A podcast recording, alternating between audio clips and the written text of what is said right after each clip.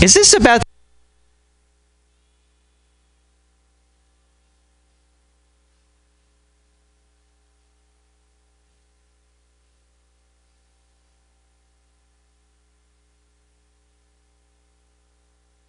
This is the wonderfulest time of my life.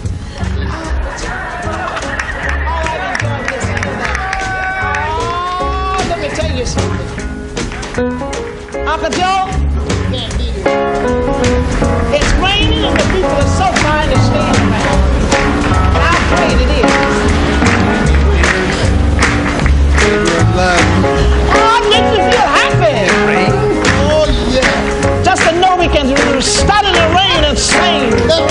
And the people are so sweet to stay here. And I come in on. Let me tell you what I come in on.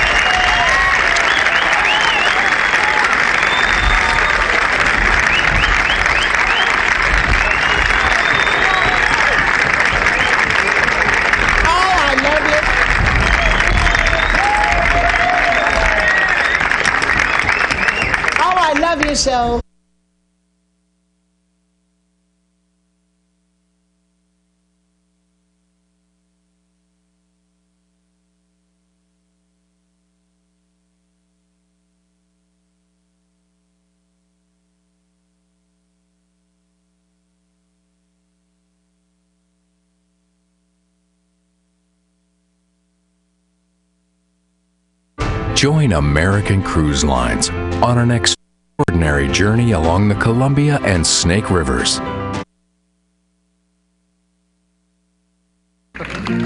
Beautiful!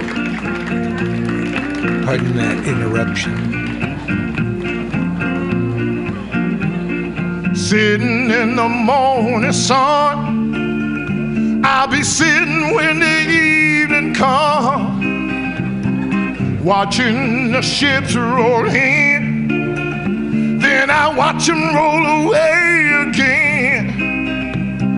Sitting on the dock of the bay, watching the tide roll away. Thank you sitting on the dock of the bay, wasting time. Hey, hey, thanks now. I left my home Georgia, headed for that Frisco Bay. I had nothing to live for, look like nothing gonna come my way. Oh, I'm just sitting on the dock of the bay watching the tide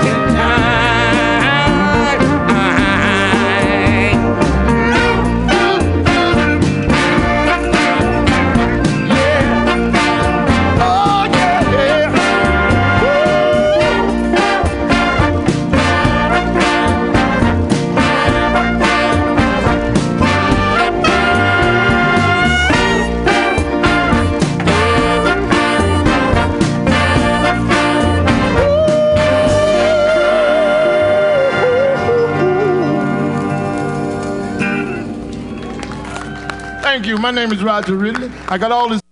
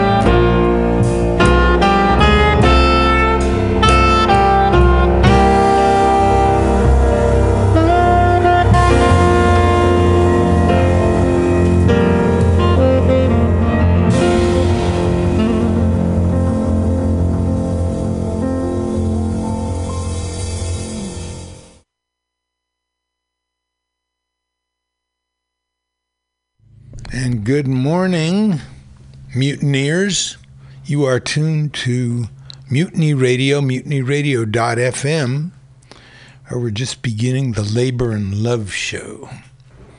The show where we tell you how it is. If one person gets a dollar they didn't work for, someone else worked for a dollar they didn't get. If you don't have a seat at the table, the negotiating table, that is, where you work, you're on the menu.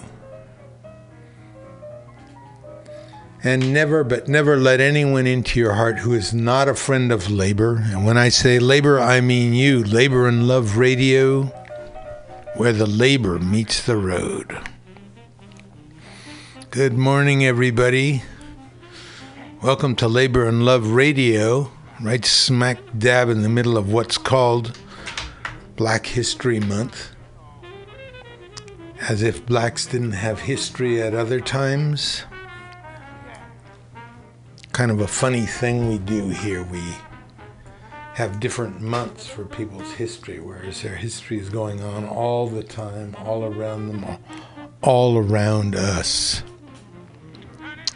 The last one you heard there was a beautiful rendition of the Black National Anthem, Lift Every Voice and Sing, a poem by James Weldon Johnson. And that was Charles Lloyd on sax. And then there was Dock of the Bay, which is a remarkable recording by a group called Playing for Change. In this case, they uh, had people all around the world playing the song. Then they spliced together different pieces of their of their work. So you've got about 10, 15 people playing on that song, and uh, it's very very well spliced together. The, the uh, guitar solo. One of them is a guy in Italy sitting on his on his uh, boat in Venice. I guess I don't know. And before that, the redoubtable Sister Rosetta Tharpe with "Didn't It Rain." And I'm going to play one more of Rosetta Tharpe right now. Here you go. Forever and ever until I leave this world. But I kind of feel trouble. The train is gone. But I'm going to catch the next one. Trouble in mind. I'm blue. But I won't be blue always. Because the sun is to shine.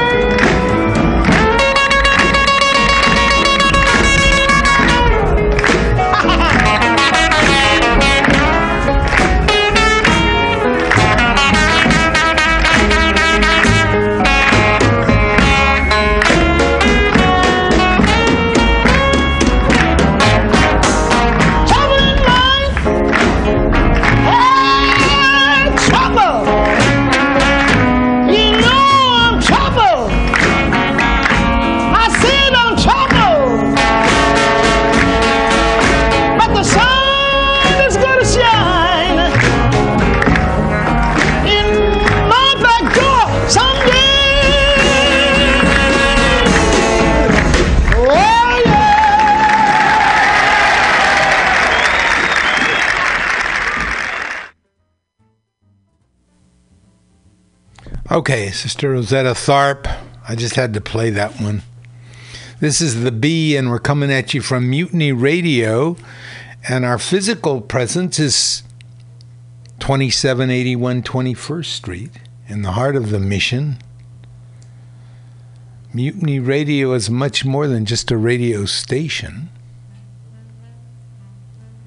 It's a community arts center. It's a place where people come and celebrate their and other people's art. That art includes comedy, it includes graphic arts like painting and collages. We've always got an installation going on here. We have ongoing comedy shows, places where you can come and work on your stand up comedy. And we've also got Labor and Love, your weekly labor magazine. Got carried away there with uh, my introduction.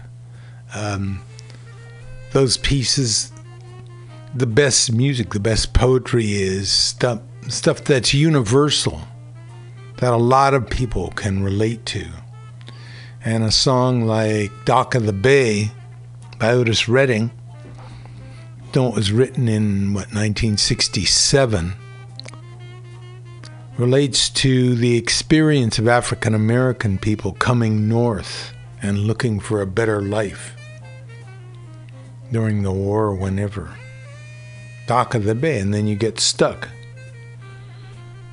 Nothing's going my way. And Lift Every Voice and Sing by Charles Lloyd. Uh, I'd like to play later on a uh, a version with words. The words are very beautiful, very inspiring. What do we got on this week? Well, we got Martin Luther King. I want him to give us a talk here. Forgotten radical message for economic justice. As we keep telling you over and over, on this show and, and elsewhere, people are telling you King was a radical. King was a socialist, basically. Um, he could see the next between economic justice and social justice. I mean, what good does it do if I can lie down next to you on the beach if I can't afford to go to the beach? So here's King.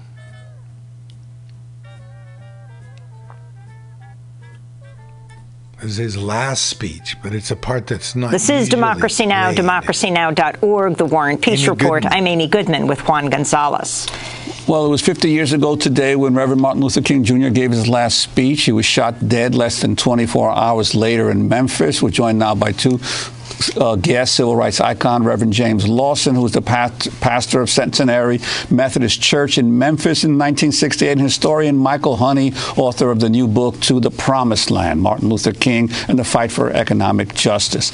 Uh, Michael Honey, I'd like to begin with you and ask you about the uh, much in your book is about the labor dimension of uh, Martin Luther King's civil rights struggle. And um, in one part of the book, you talk about the SCLC convention in 1966, where uh, among the uh, among the resolutions that the SCLC passed was for a two dollar an hour uh, federal minimum wage, for uh, abolition of portions of the Taft-Hartley Act, 14B, uh, that uh, that uh, basically prevented closed shops, for a a national guaranteed income. These were all labor planks that were part of the direction and the thrust of a civil rights organization. You talk about the evolution evolution of that consciousness in Martin Luther King Jr.? Most people don't know that Dr. King was a strong union supporter from his earliest days. And as Dr. Uh, Reverend Lawson was just saying, you know, it's part of the social gospel about uh, raising up people on the bottom, the least of these. And King worked with uh, major unions from the Montgomery bus boycott onward. The United Packing House Workers, uh, especially, came to his aid, and also the United Auto Workers Union, International Longshoremen's Union. He was in touch with eight or ten different unions, and he spoke at their conventions regularly. And people would call him up from Atlanta saying we need somebody out here on the picket line with us in New York City for 1199 Hospital Workers Union. Would you come? And he would come, speak on the mm-hmm. picket line. Uh, he helped to uh, lead a strike of Scripto workers in Atlanta, 800 black women in 1964, right after he came back from Oslo getting the uh, Nobel Peace Prize. So he was a labor man, and union people know this. Uh, he, when he died in 68, uh, workers all over the country uh, walked out. Uh, the West Coast got shut down by the longshore workers. The longshore workers in Louisiana and the Deep South went on strike. Uh, there were observances mm-hmm. everywhere. Uh, King is a, a, labor man, and after he died, Coretta King uh, was arguing for a national holiday. She said it would be the first national holiday for somebody who gave his life in a labor struggle. Oh. So she understood that totally. Um, Michael Honey, can you talk about King's early life and um, how he learned the importance of economic justice in his family? One of the things I point out in the book, uh, it's called To the Promised Land. And so the question is, what is the Promised Land? You know, when he made that statement in Memphis, uh, people in the audience understood what he was saying. Uh, it came out of his whole life's experience, but his whole family's experience. His great grandparents were slaves, a number of them were slaves. Uh, his, his grandparents were sharecroppers and poor people who migrated to the city. His father was a um, poor man from uh, the rural areas of Georgia who migrated to the city of Atlanta with nothing in his pocket. And of course, Martin Luther King Jr. was born in 1929 at the beginning of the Great Depression. And so he lived through the 30s as a young man, surrounded by neighborhoods that were quite poor. In fact, the Scripto strike in 1964 was in his neighborhood. A lot of those people, a lot of those women, were uh, his church members. So the Christian social gospel was something that his father adhered to deeply, and his grandfather also. This is what religion meant in the black church in the Deep South, was uh, taking care of each other. And this is what Dr. King did. And so working with unions and working with the sanitation workers was completely appropriate to everything else that he was doing. Uh, Reverend Lawson, yes. Uh, let me say, yeah. Let me also say that, in actual fact, the the Negro spiritual, a huge collection of music that slaves sang. That, according to the historians, Frederick Douglass being one of them, the slave was forced to sing so that that would signify to the white overseers and to the plantation owner where they were on the plantation. That huge collection of original music in the United States, sung by the slave, had a number of major themes. One of the major themes was from the book of Exodus of the Bible Go down, Moses. Tell, O Pharaoh, let my people go. So it, it is out of that music that the black religious experience has been very different from uh, mainline or majority Christian religion in the United States. Uh, uh, tens of thousands of those songs are available uh, not in their total form, but in various pieces of poetry and liturgy. So I maintain economic justice is at the heart of slave religion, which is why the Underground Railroad, why slaves were constantly getting out of slavery. My own great great grandparents, my great grandfather was an escaped slave into the area of Guelph, Guelph, Ontario, in the Canada, through the Underground Railroad. So, economic justice, social justice, the dignity of every person is inherent in my understanding and King's understanding of the gospel of Jesus. Uh, I, I rarely ever speak of social gospel. That's an academic term that was developed at the turn of the 20th century. I speak of the whole gospel of Jesus. Much of Christianity rejects the teaching of Jesus, the teacher, the prophet. And, uh, And going back to the 1966 SCLC convention, Yes. Yes. Uh, SCLC uh, was engaged along with A. Philip Randolph and many other people in uh, framing an economic bill of rights for the disadvantaged, which included a range of things that would uh, bring about uh, some way to counter the effects of slavery and segregation. That's on the agenda now. Uh, it's not accidental that these high rates of poverty are in Memphis uh, among the black population. And we had 40 million poor people in King's Day. We have 40 million poor people today. The uh, Economic Bill of Rights was how do we address all of those And we're going to talk about the Economic And Bill of Rights on the agenda in now. part two of our discussion. We'll post online at democracynow.org as a web exclusive. Our guests, Reverend James Lawson and Michael Honey, historian. I'm Amy Goodman with Juan Gonzalez.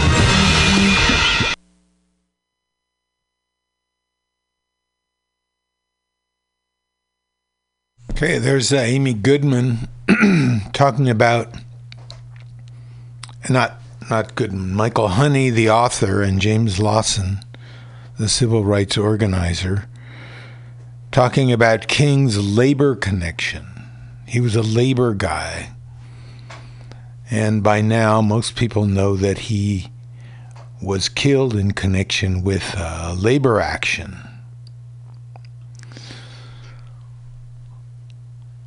So, let's see. Want to get. Uh,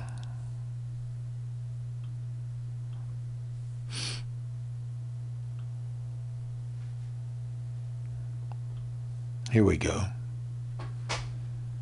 All right. Um, another great labor leader, African American leader was a name a man named uh, A. Philip Randolph. Randolph, unlike King, was not connected to the church. He was uh, a magazine editor, a socialist, and he, along with other people like uh, C.L. Dellums in Oakland, uh, several other people organized the Brotherhood of Sleeping Car Porters. At the time, sleeping car porters was a, a black job. Black men got it because the whole uh, structure of service to whites. And um, A. Philip Randolph was able to organize the Brotherhood of Sleeping Car Porters, the first mostly black union finally in 1934 recognized by the AFL-CIO. Here's uh, A. Philip Randolph giving a Labor Day speech. A. Philip Randolph.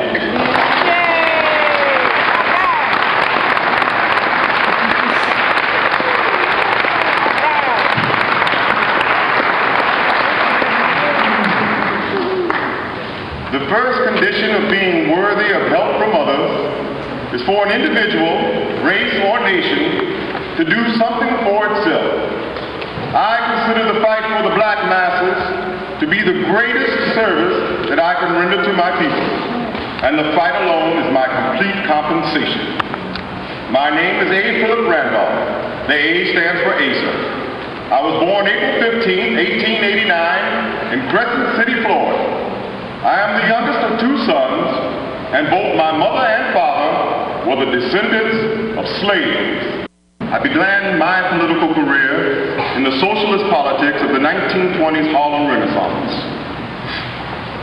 I have long fought for equal opportunity for black workers and for economic progress for all workers through trade unions regardless of race, color, nationality, sex, or political or religious beliefs. Not everyone agreed with the vision of racial progress through militant struggles for economic independence. In the tough stages of organizing the first march on Washington to integrate the country's defense industries in 1941, for instance, Arthur W. Mitchell, then a black representative of the U.S. Congress from Chicago, called me the most dangerous Negro. In 1925, I, along with Milton Webster and many other brothers and sisters across the United States, undaunted and unafraid, fired by the vision of better days of economic justice, organized the Brotherhood of Sleeping Car Porters in the sacred name of truth and righteousness against the Pullman Company's despotic company union known as the Employees Representation Plan, which is company organized, company owned, and company controlled. This was considered the first major effort to unionize the Pullman Company. In the eyes of some people, the effort to organize the Pullman Porters appeared to be too Herculean. Yes, visionary. Doubting Thomas's rushed forward to advise that it was impracticable, suicidal folly, impossible. But our answer? We have organized. Yes, we have organized over 7,000 strong men in the Pullman service running on the road, built, supported, and maintained the organization, and made it possible for the Brotherhood to present the Porter's case, despite the unlawful intimidation practiced by the company upon the Porters to compel them, the Porters, to act against their own interests. The Porters are standing strong, and in, from meetings from coast to coast have resolutely signified their desire to push forward with their fight to secure labor rights, better and manhood rights. Mm-hmm. Our goal is victory. We will win victory. The Pullman Company may delay us, but they cannot defeat us. Ours will be a victory for solidarity, a victory for truth, a victory for justice, a victory for courage, a victory for manhood, a victory for righteousness, a victory for the race. If white men have to organize to get more wages, then surely race men will have to organize to get more wages and better working conditions. Out of the miserable depths of indescribable economic wage pauperism, the Brotherhood of Pullman Porters, the Brotherhood of Sleeping Car Porters is steadily raising the Pullman Porters and maids to a high plane of challenging and commanding power. The Brotherhood came with a definite industrial plan to provide succor and solace to the distracted, disheartened, disorganized, and despairing porter. We struggled with the company for 12 long years. The Pullman Company was the most powerful business organization in the country, and it viciously resisted every effort to unionize. We had many setbacks, but the Brotherhood prevailed. The Brotherhood's courageous battles won the admiration of many labor and liberal leaders. President Franklin D. Roosevelt's New Deal guaranteed workers the right to organize and required corporations to negotiate with unions.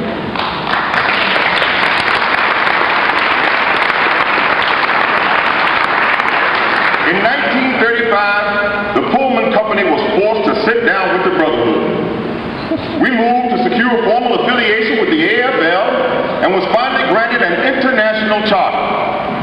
In 1937, the Brotherhood, which remained in the AFL, finally was given a contract from the Pullman Company, the first contract between a company and a black union.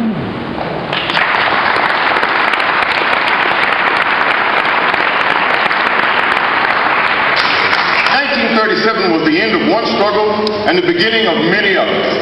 From organizing for jobs on the home front during World War II, to the fight for desegregation of the armed forces, the defense industries, and government jobs, to the steps of the Lincoln Memorial in 1963, where I stood along with some of the other organizers of the March on Washington, Bayard Rustin, Roy Wilkins, James Farmer, Whitney Young, John Lewis, and Dr. Martin Luther King Jr. and declared, fellow Americans, we are gathered here today in a large demonstration of the history of this nation.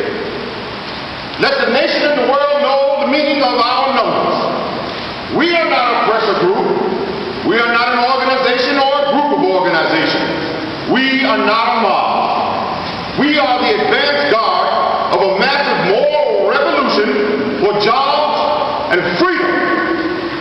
I thank you.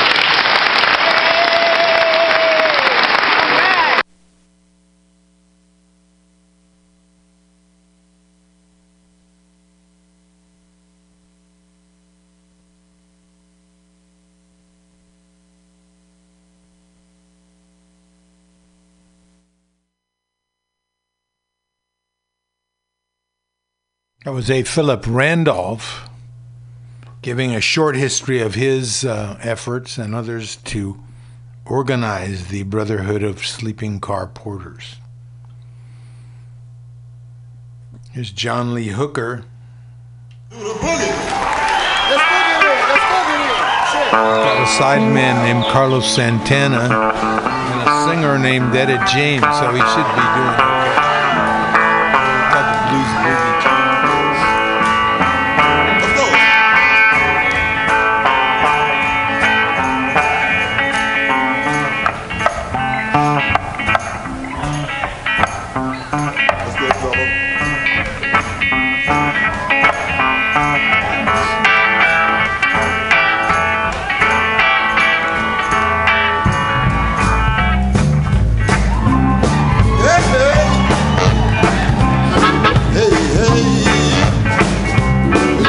Boogie.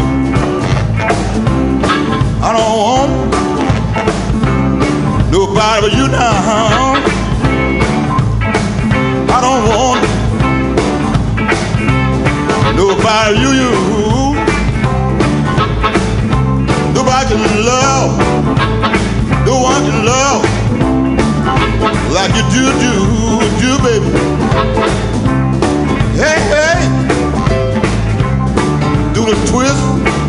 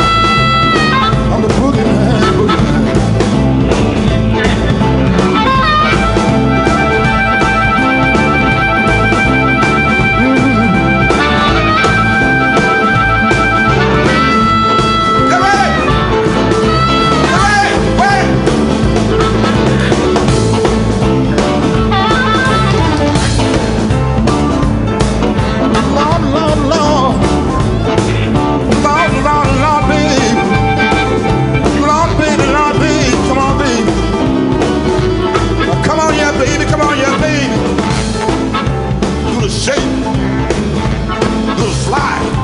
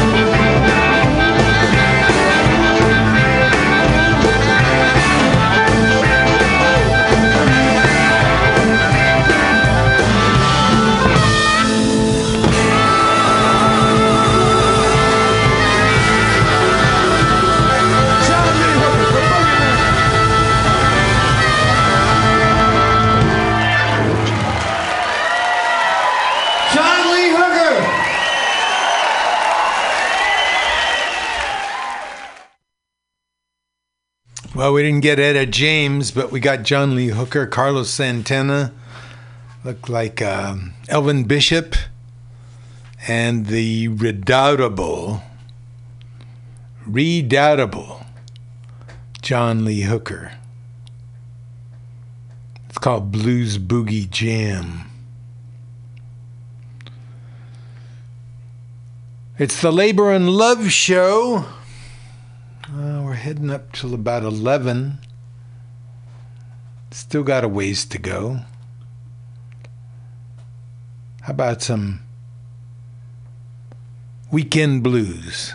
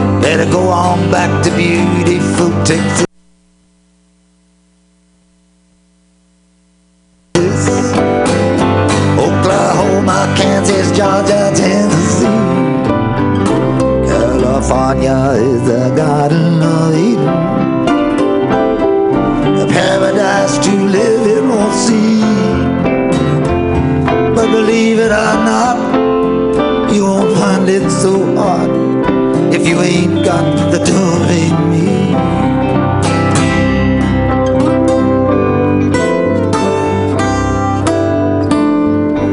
If you want a house of fun that won't do nobody harm, take your vacation by the mountains or the sea.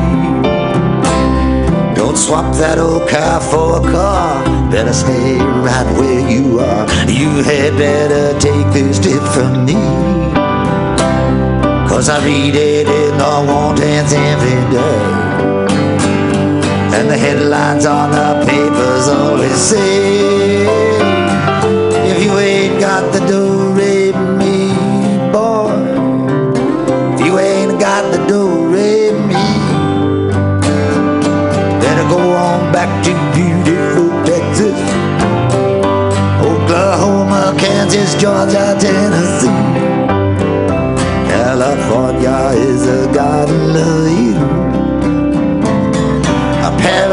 To live in or see. But believe it or not, you won't find it so hard if you ain't got the do re mi.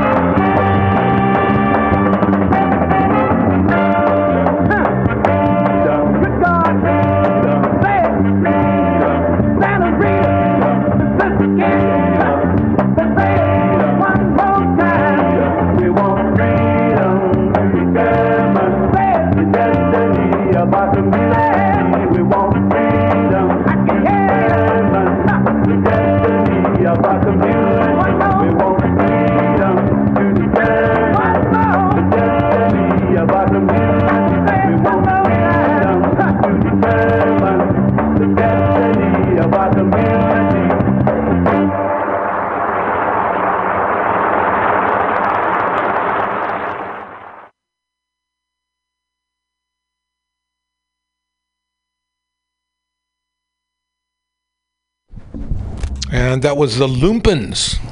The Lumpens, the uh, house band of the Black Panther Party, from a uh, a concert they gave in 1967. Before that, we had Bob Dylan himself singing, "You ain't got the do re mi, don't even bother coming," and that's the message that uh, we're sending to people coming to our border, people who are on the run from terrorist governments, whose government policy was formed by the U.S. The uh, well, the, the head of the govern, the elected governor of the elected president of Honduras, who was run out of office by Hillary Clinton and company. Same with Haiti. We had Aristide, and we put Aristide on a plane and got him out of there because we didn't like his governing. Now we're trying to do the same thing to Nicolas Maduro. Maduro, who a working class guy, and the U.S. has just sort of, and a lot of other countries have sort of given the whole power over that they have an influence over to a new a young guy, a, a well to do guy, a conservative who will do business. And of course, it's the three letter word that we're there for. Oh, we're against dictatorship. Hey, what about Saudi Arabia? Where some women got sort of the right to drive in Saudi Arabia.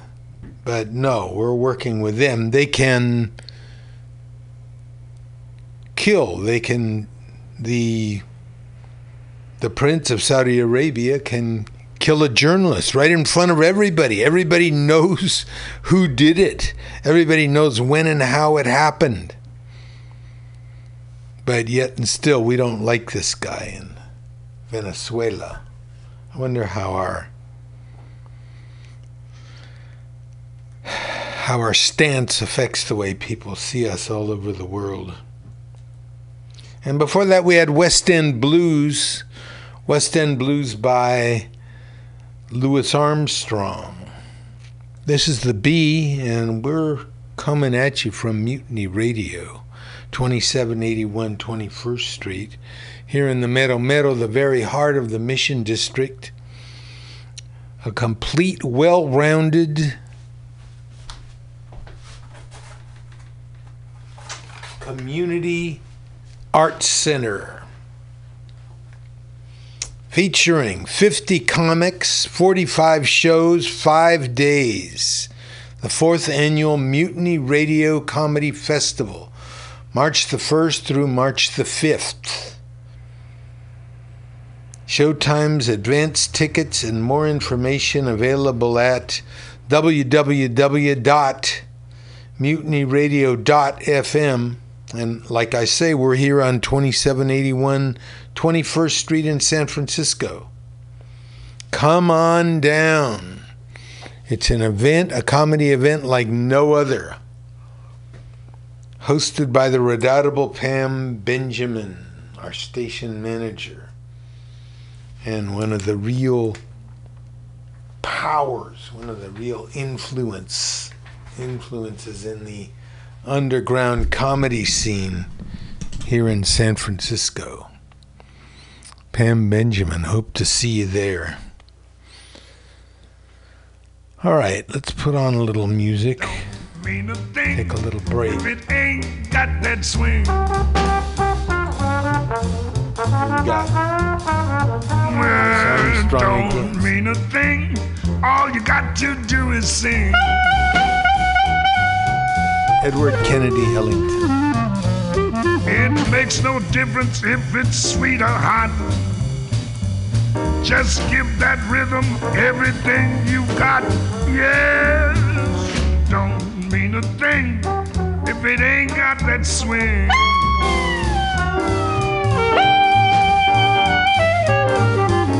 It don't mean a thing, don't mean a that swing, boy. Papa do do do do,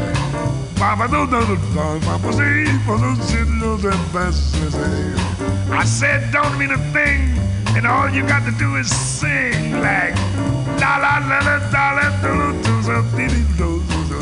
Now it makes no difference if it's sweet or hot. Just to give that rhythm everything you got. Oh, don't mean a thing, boy, if it ain't got a, that a swinger. Take it, chummy.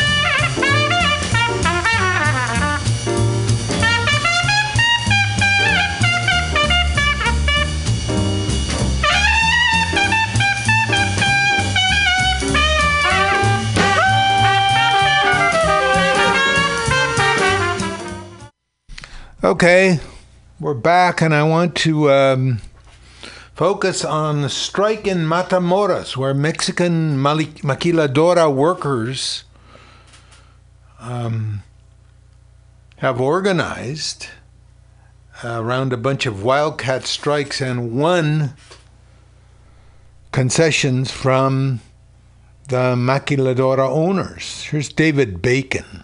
Let's listen to this. parts for General Motors and for um, other um, auto companies. So there are um, about 70,000 people um, work in those factories. All of the factories are foreign owned factories. And this goes back to 1964 when the Mexican government initiated what was called the Border Industrial uh, Industrialization Program, in which it created incentives for foreign companies to um, set up factories on the border, um, so long as they produce what they produced was not sold in Mexico, but instead was um, brought back and sold in the U.S. So, you know, if you buy auto parts at your local AutoZone store, you know, they come from a factory called Autoliv, which is one of the factories that was on strike in Matamoros. Um, so, the uh, the strike itself. Um, really, the origins of the strike um, lie with the election of Andres Manuel Lopez Obrador as president of Mexico. Um, Lopez Obrador, um, who ran for Mexico, Mexican president um, twice before and was robbed of victory by electoral fraud, um, finally won in July of last year and was sworn into office on December the 1st. And when he was sworn into office, among the various things that he promised people in Mexico, especially working people in Mexico, he said that he would double the minimum wage on the border. The minimum wage on the border um, at um, at the time that he, he made this promise was 88 pesos a day. That's about mm, roughly four dollars and sixty cents, four dollars and seventy cents. The um, so he said that he would double that minimum wage to which made it about nine dollars, a little over nine dollars an hour. And when um, he, after he'd been sworn into office on January 1st, he lived up to that promise and issued a decree um, doing that. The factory owners in Matamoros um, said that they would not raise the wages of the workers um, when the workers asked about this. Um, they said that, well, you're already making the wage that Lopez Obrador is promising, 176 pesos a day. Um, the tr- the problem was that the factory owners were cheating in how they were calculating the workers' wages, because in the maquiladoras, in these four-known factories, and there are about two million people that are working in these factories all along the border. Um, the factory owners pay a ba- what's called a base wage, which is this minimum wage, which is about 80 to 90 pesos a day. And then on top of that, workers earn um, bonuses for various things for attendance, for production, um, for transportation, for things like that. And those bonuses actually make up about half of what um, workers bring home at the end of the day. So people are completely dependent on these bonuses. And and just to put things in perspective, Dennis, um, you know those wages would sound pretty low to um, people listening um, to the show today. And people might think, well, okay, but but the prices in Mexico are lower too. That's not true actually on the border the price of a gallon of milk is higher in Mexico than it is on the US side of the border. So it takes somebody working in one of these factories it takes maybe half a day to earn enough money to pay for a gallon of milk. So people are living in really abysmal conditions. People are living in barrios and neighborhoods where um, there are no paved streets, where people don't have sewer service, where people have to rob electricity from the electrical lines. Um, you know, things are really, people are living on the edge. And so, um, when Lopez Obrador made that promise, it had a, a great impact on people, you know, because people saw the prospect that their wages might increase by, um, you know, a very significant amount. So when the factory owners in Matamoros told the workers that they weren't going to raise the wages, workers began organizing wildcat strikes and walking out in the first part of January. And their anger was so great that um, they eventually these these strikes began to mushroom. In Matamoros, workers are um, belong to a union that's called a protection union. A unit of the Confederation of Mexican Workers. And the reason why it's called a protection union is because uh, it really exists more to keep the wages low and to provide an incentive, a low wage incentive for um, big corporations to invest in building factories along the border. So, um, but that union does exist there. And those wildcat strikes that began taking place at the beginning of January uh, mushroomed to such an extent that they forced this kind of company union to declare an official strike on January 24th. And by January 24th, about 40,000 workers had gone on strike in 47 maquiladoras along um, throughout Matamoros, throughout the city. Um, so that um, really paralyzed Matamoros. It paralyzed the industry, it paralyzed the city, um, and finally the factory owners started giving in to the workers' demands. And so the workers, um, because of you know what the owners were saying about you know they're not having to um, raise the wages, workers' um, demands eventually became a demand for a 20% wage raise and for an, a, bon- a bonus payment of 32,000 pesos per worker. And the factory owners began paying him. And so now there are only really three maquiladoras left that are still on strike, and workers have won their strike. In all of the rest of the maquiladoras, it spread it spread not only to these foreign-owned factories, but the Coca-Cola bottling plant went on strike. You know, the plant that bottles uh, milk for um, stores in in Matamoros, they went that that um, plant went on strike. So it is spreading throughout the city, and of course, what um, factory owners are really afraid of, and big corporations are really afraid of, is that it's going to spread beyond Matamoros. And I think it will. I think that workers in other cities along the border are going to, first of all, see what workers in Matamoros were able to win. And also, you know, they listened to Lopez Obrador make that promise. Um, on December 1st as well too. And I think that the, these strikes are likely to spread all the way along the border to Tijuana, to Juarez, to um, the other cities employing these two million workers. Wow, that's a huge story. Again, uh, we're speaking with David Bacon. He is the author of With uh, Lopez Obrador in Thousands of Workers Walk Out.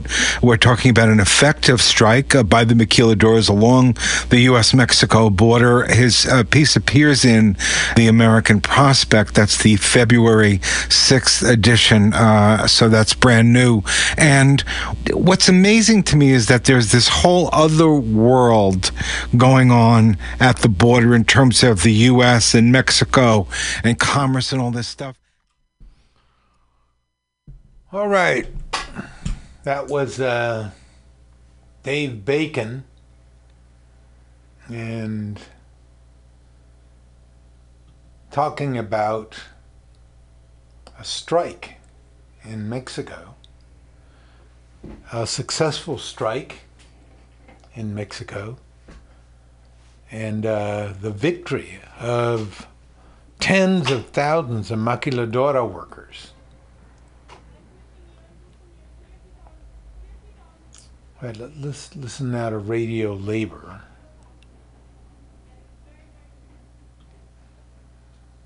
And repression that he is trying. All right, let's stop this and pause this. Pardon me. Here we go. Radio Labor. Day, February 8th, 2019. I'm Mark Belanger. In the report this week, British unions tell the Prime Minister to take no deal Brexit off the table now. The ILO renews its maternity protection program with a five point plan. The Labour Start report about union events and singing. We shall not beg, we shall not be moved just like a tree, a tree that's planted by the water. We shall not be moved. This is Radio Labour. In the United Kingdom, the Conservative government finally decided to talk to labor unions about the country leaving the European Union. Brexit, as the process has been dubbed, is scheduled to take place on March 29th. It comes some two years after a referendum in which 48.1% voted to remain in the EU and 51.9% voted to leave. Recently, the Prime Minister of the country, Theresa May, invited labor leaders to 10 Downing To discuss the way ahead, including the possibility of a no deal exit. There have been predictions that if the UK leaves the EU without a deal, there would be dramatically negative consequences for the country's workers. Frances O'Grady is the General Secretary of the British Trades Union Congress. She spoke to the media after her meeting with the Prime Minister. I came here to listen to the Prime Minister in good faith. The TUC and trade unions have been looking for a deal that will protect people's jobs, that will protect workers' rights now and into the future, and of course defend the Good Friday Agreement. Uh, I listened. We didn't get the guarantees that we need.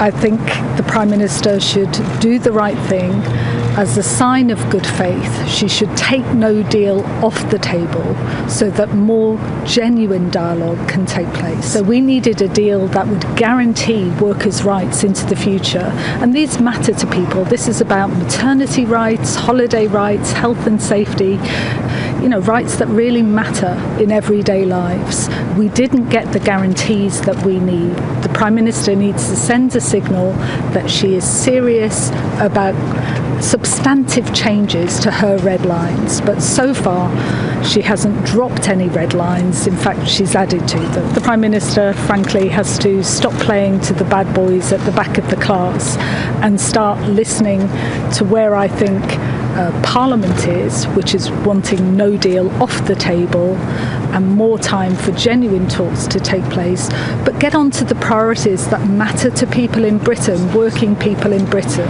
who've had 10 years of austerity, rubbish living standards and want a change. Frankly, we want to get on to dealing with some of the real problems that this country faces. You know, we've got an NHS in crisis, we haven't got enough money for our schools, uh, we've got real problems in local communities and towns that feel they've been held back for too long.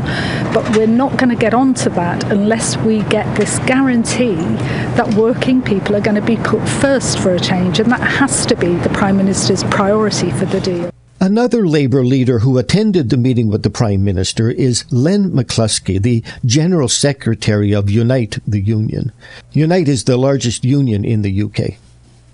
She should recognise that the trade unions are the largest uh, voluntary sector body in our society. Uh, we represent organised labour, and of course, organised labour plays such a major, major role in the creation of wealth in our societies. I'm a general secretary of a trade union, and you know, I don't know, 60% of my members may have voted Remain, 40% may have voted Leave. In my opinion, I mean, uh, two main reasons why people voted leave. One is uh, the, the forgotten towns and cities that have been deindustrialised, nothing put in its place, precarious work, uh, zero hour contracts, and you can go all over the country, in particular in the north, but not just in the north, all over uh, our nation, the Midlands, the, the southwest, where that has happened. And the other major reason is the concern about migrant labour. Um, and the Conservative Party, for me, have done nothing, the governments have done nothing to address either of those issues. What is the industrial policy, the industrial strategies to reinvest in those forgotten areas? Nothing. All over the world, pregnant workers face health problems at the workplace and not enough time off work to care for themselves and their children. Radio Labour's C. Marie Ainsborough reports.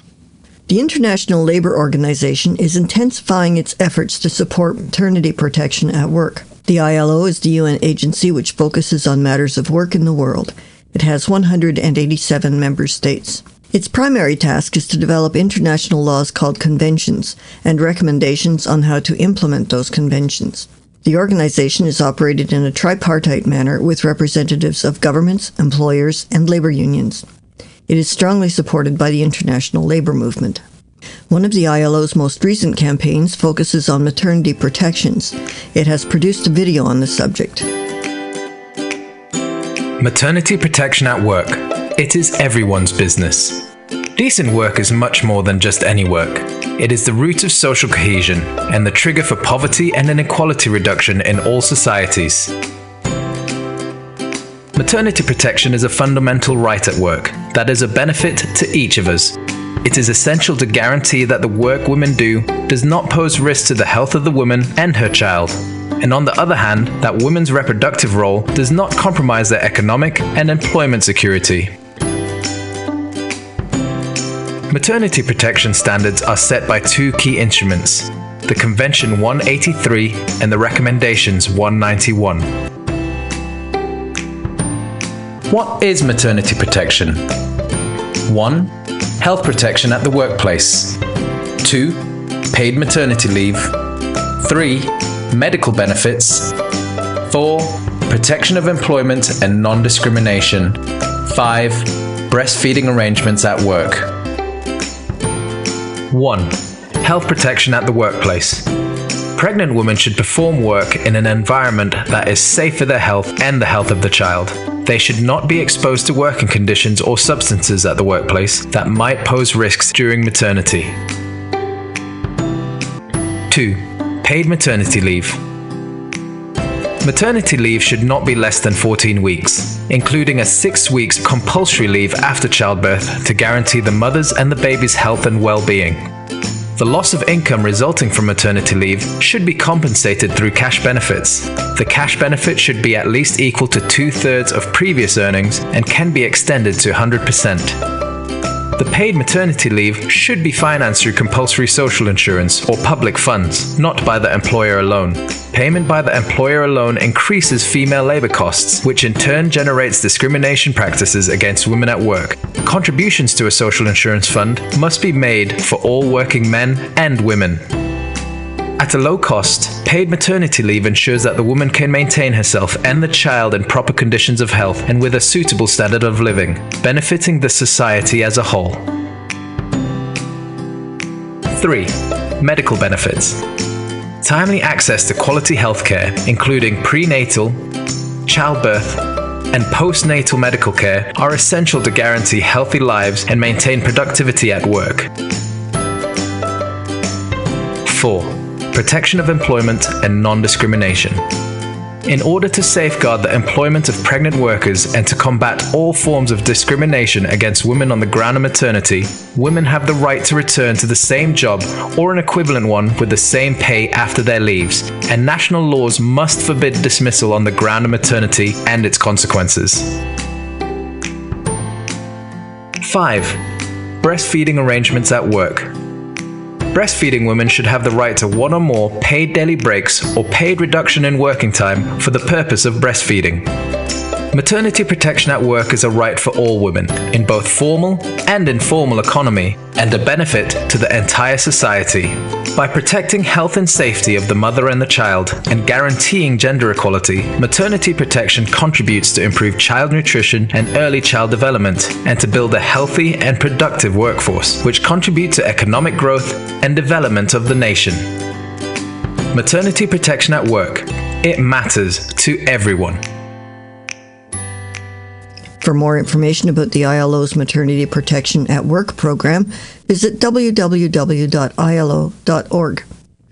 Here with his report about union events around the world is Labor Start correspondent Derek Blackadder. Here's a tiny sample of the hundreds of union news stories in 31 languages that were added to our site each day last week. Our top story section included links to coverage of why teachers in Zimbabwe are striking, despite the threat of violence from the police and army there, and new threats on the lives of Guatemalan union leaders. We had news of strikes and lockouts in dozens of countries. Here are just a few highlights. Journalists at the public broadcaster in Guinea Bissau were off the job to protest their unpaid wages. Garment workers in the Philippines shut down their sewing machines to demand that their employer recognize their union. Spanish taxi drivers blocked traffic in an anti Uber protest that lasted an entire day. Mali was without bread for a day last week as bakers demanded permission to raise the price of their loaves. Unpaid for months, university workers in Zambia stopped work this week. Greek unions on the island of Lesbos held a one day strike to demand the closure of a refugee camp that is notorious for its terrible living conditions and for routine human rights violations. Two million Indian state government employees struck but were forced back to work by legislation. The same challenge faced Kenyan nurses as they continued their long running struggle for a living wage and the enforcement of agreements their union has previously reached with government. When a third round of wage talks failed, German steel workers began a series of warning strikes early this week. The successful strikes in the maquiladora zones of Mexico have more workers joining in. Retail workers in Hungary were off work demanding a wage increase. The Congolese public sector continued to experience a series of rotating strikes across all sectors as workers struggled to obtain wage increases after years of austerity and Swiss police officers were refusing administrative duties in an effort to win a wage increase. Our top working women stories included coverage of the steep rise in the number of assaults on women journalists in Ukraine, a Colombian court decision which improves job security for domestic workers, and the celebrations in Glasgow, Scotland after an amazing pay equality victory the free health and safety newswire we offer in cooperation with Hazards magazine carried stories to hundreds of union websites around the world about the safety strike by Indian transport workers and how financial worries affect the mental health of underpaid British retail workers. Currently, Labor Start is running eight online actions. Take just a few seconds out of your day and join thousands of trade unions around the world in helping workers make their lives better or even help save those lives. This is Derek Blackadder from Labor Start reporting for Radio Labor. Now, here is the American folk singer Joe Glazer with Roll the Union On. We shall not be, we shall not be moved. We shall not be, we shall not be moved. Just like a tree, a tree that's planted by the water. We shall not be moved. The union is behind us. We shall not be moved. The union is behind us. We shall not be moved. Just like a tree, that's planted by the water. We shall not be moved. And we'll build a mighty union. We shall not be moved. We'll build a mighty union. We shall not be moved. Just like a tree that's planted by the water. We shall not be moved. And we shall not be, we shall not be moved. We shall not be, we shall not be moved. Just like a tree, a tree that's planted by the water. We shall not be moved. We're gonna roll, we're gonna roll, we're gonna roll, we're gonna roll, we're gonna roll, roll the union on. We're gonna roll, we're gonna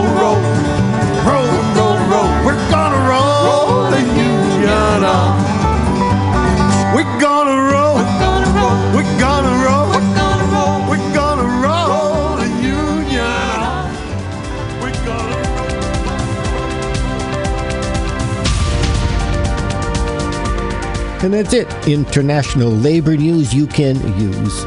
I'm Mark Belanger.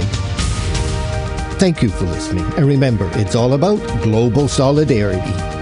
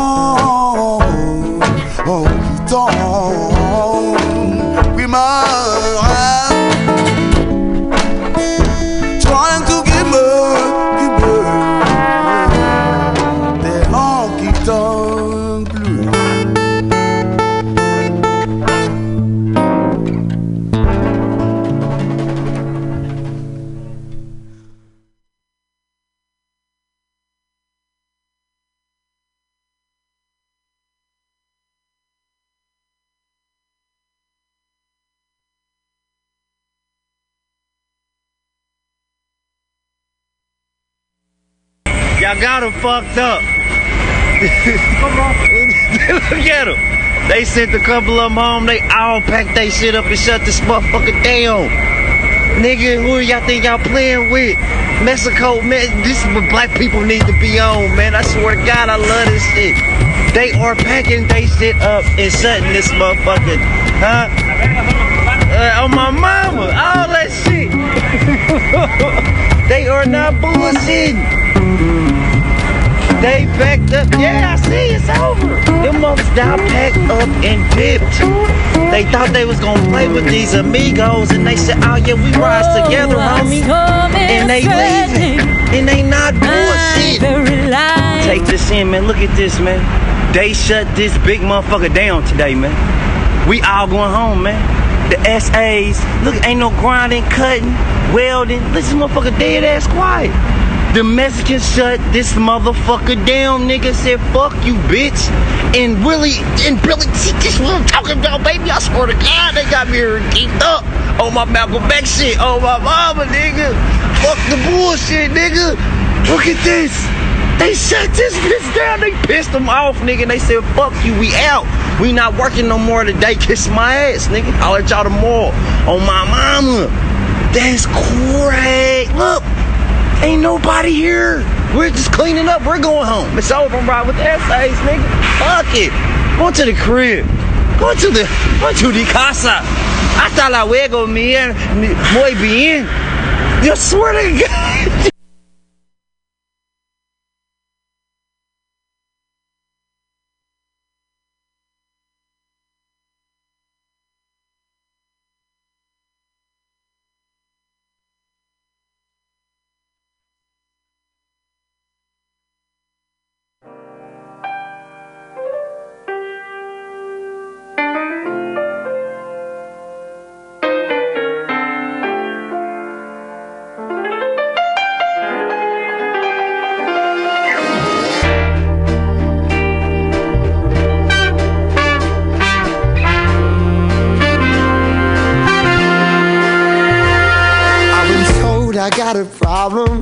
With the hours that I keep.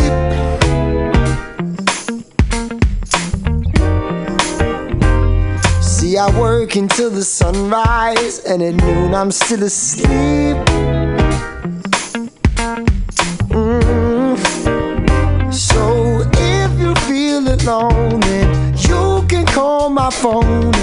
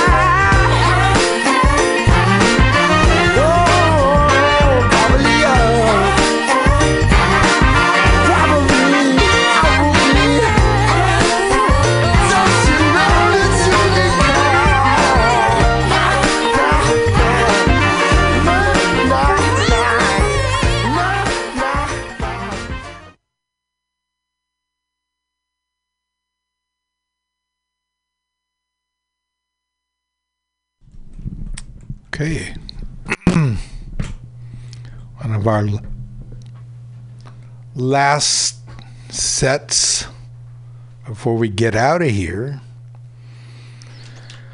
working the day shift with you. Labor and Love Radio. I'm the B, and I want to remind you again about the Mutiny Radio Comedy Festival. A big event in the underground comedy movement here in San Francisco. Let me get the flyer and I'll read it off to you.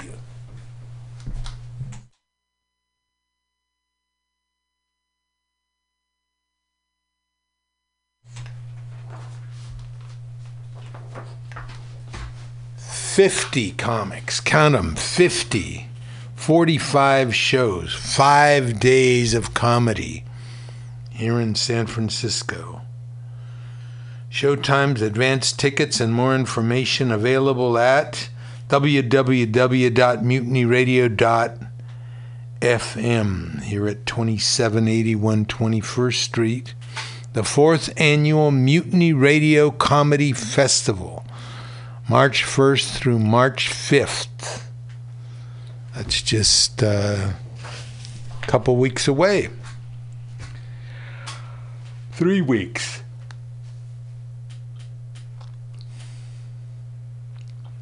Working class history.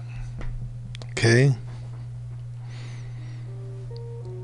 History isn't made by kings and politicians, it's made from all, by all of us. Working class history.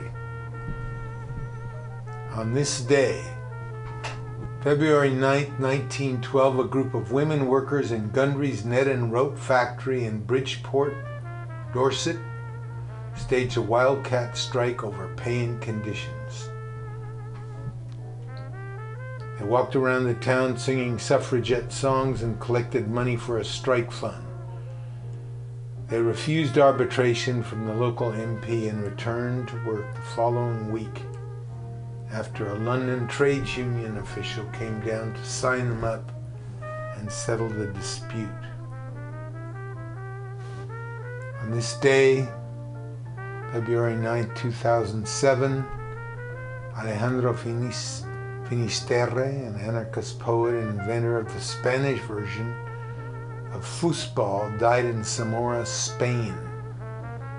He invented the game following injury during the Spanish Civil War and revolution so injured children could still play football. This day, February 8, 1912, the San Diego Free Speech Fight began when a 5,000 strong march against the ban on public meetings was disrupted by police who made 41 arrests. Struggle would see one of the earliest recorded uses of fire hoses being turned on protesters. Oh, a historical event, huh? Frequent police beatings and shootings, and the use of hundreds of vigilantes who tortured hundreds of members and supporters of the radical industrial workers of the world union.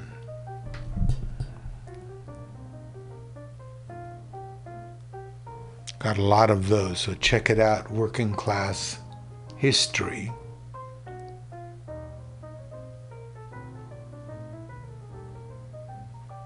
Lift every voice and sing. Let's listen to it. Let's go out with Aretha Franklin. This is the B, and this is the Labor and Love Show. The show where we tell you how it is if one person gets a dollar they didn't work for someone else worked for a dollar they didn't get. If you don't have a seat at the table, the negotiating table where you work, you're on the menu. Never but never let anyone into your heart who is not a friend of labor. Hello Selena, hello Vita. Hello Sylvia. Hello, everybody out there. You know who you are. Have a good week and good work. This is the Beast signing off. Lift every voice and sing. Aretha Franklin.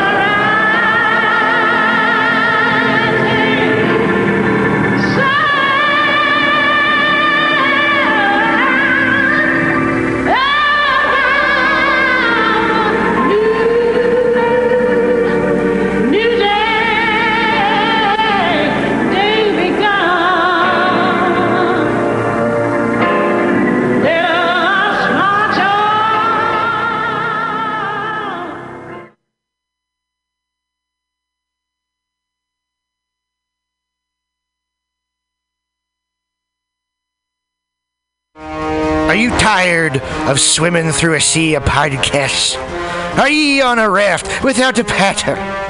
Well, gather around me, sea dogs, and get aboard me pirate ship as we set sail for the seas of mutinyradio.fm. From there, you can captain your own pirate ship as you sail through over 44 different shows for all of your listening pleasures. They've got live comedy to small business advice, LGBTQ friendly to sports, vinyl to gutter punk. MutinyRadio.fm has the best programming the internet ocean has to offer you.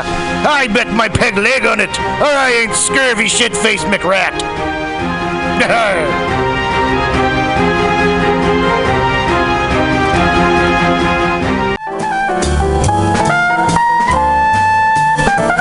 Asiento. Asiento. Take a seat at Asiento on 21st and Bryant. Meet friends for a drink, have delicious tapas, and a relaxed community atmosphere. Asiento, honestly, is a wonderful place. They have incredible bartenders and board games all over the walls, trivia on Mondays, Taco Tuesdays, First Wednesday live jazz, live DJs Thursday, parties. The food is darn good. Special happy hour prices all night long with your Mutiny Radio Comedy Festival ticket March 1st through 5th. Check out the schedule at www.asientosf.com. Come take a seat. I had a date there and it did not go well. But it wasn't the fault of the place. They're very nice. Asiento.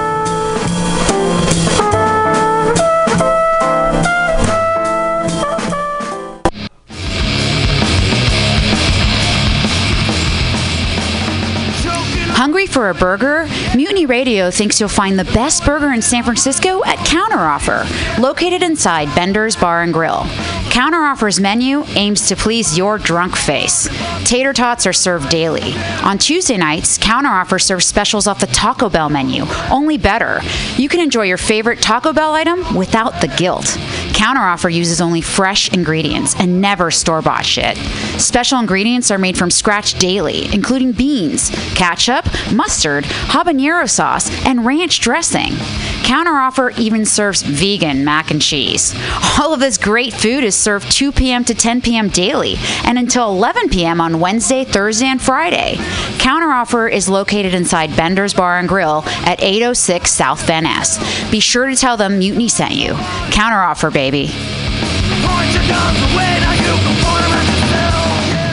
Everybody should listen to Mutiny Radio at mutinyradio.fm. It's a great place to listen to crazy things. Subliminal SF visual and auditory mind control brings you the best, coolest t shirt and hoodie designs and mind bending local bands and shows at venues all over San Francisco and the Bay Area. Subliminal SF is here to destroy your sense of normalcy and plant ideas in your skull to make you cooler and a more awesome person. Check out all the badass products at subliminalsf.myshopify.com. That's subliminalsf.myshopify.com and experience Subliminal SF.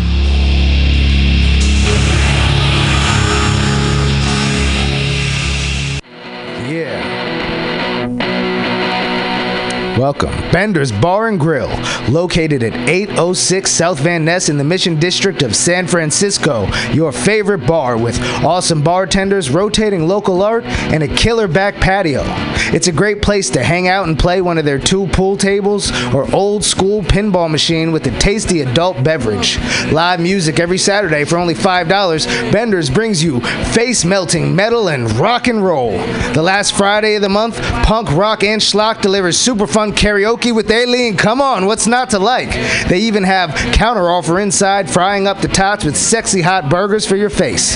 Open every day at 2 p.m. Their happy hour goes till 7 p.m. Bender's is proud to be a sponsor of the Mutiny Radio Comedy Festival because they're an awesome community asset to the dirtbags who keep art alive in the mission. Bender's Bar and Grill.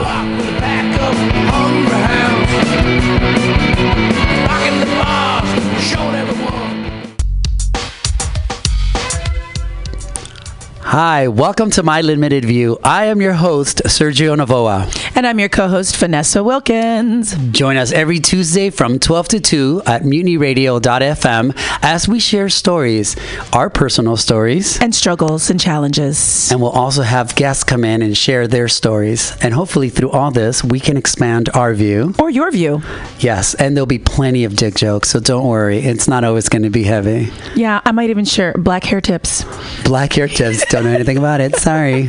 All on my limited view. Yes, every Tuesday from 12 to 2. Uh, oh, you can if you can also find us on Apple Podcasts. Oh yeah, and Google Play and Stitcher, iTunes. Oh, you already said that. TuneIn Radio, uh, Stitcher. You said that. Spotify. Oh my God, there's just so many. And Overcast.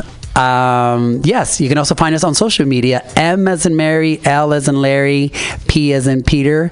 Podcast. MOV Podcast is our handle. Until next time, I hope you're enjoying your view. Yes. Bye. Bye. That, that kind of sucked balls.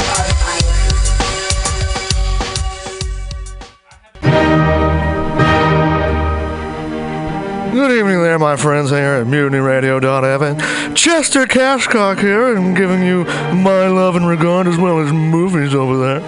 And uh, I just wanted to let you guys know that anytime I go swimming in my vault of rare coins and piles and piles of filthy cash, I can't help but listen to Pamtastic's Comedy Clubhouse every Friday from 8 to 10 p.m. I mean, if anyone who knows anything about comedy knows that Pamtastics books the best of San Francisco and beyond's underground comics.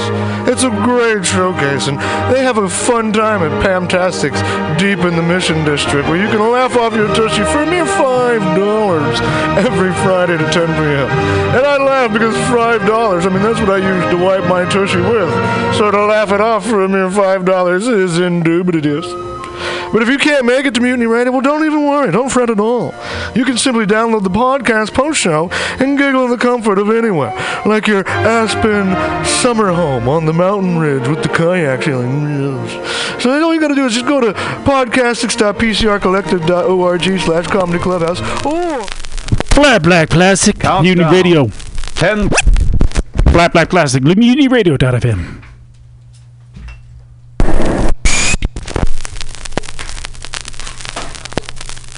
Countdown. Ten seconds to firing. Nine, eight, seven, six, five, four, three, two, one. One.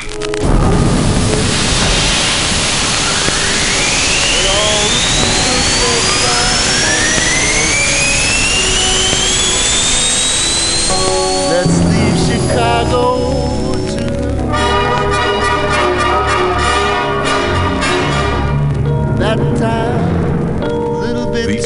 of space is here. and now RCA Victor brings you sound in space.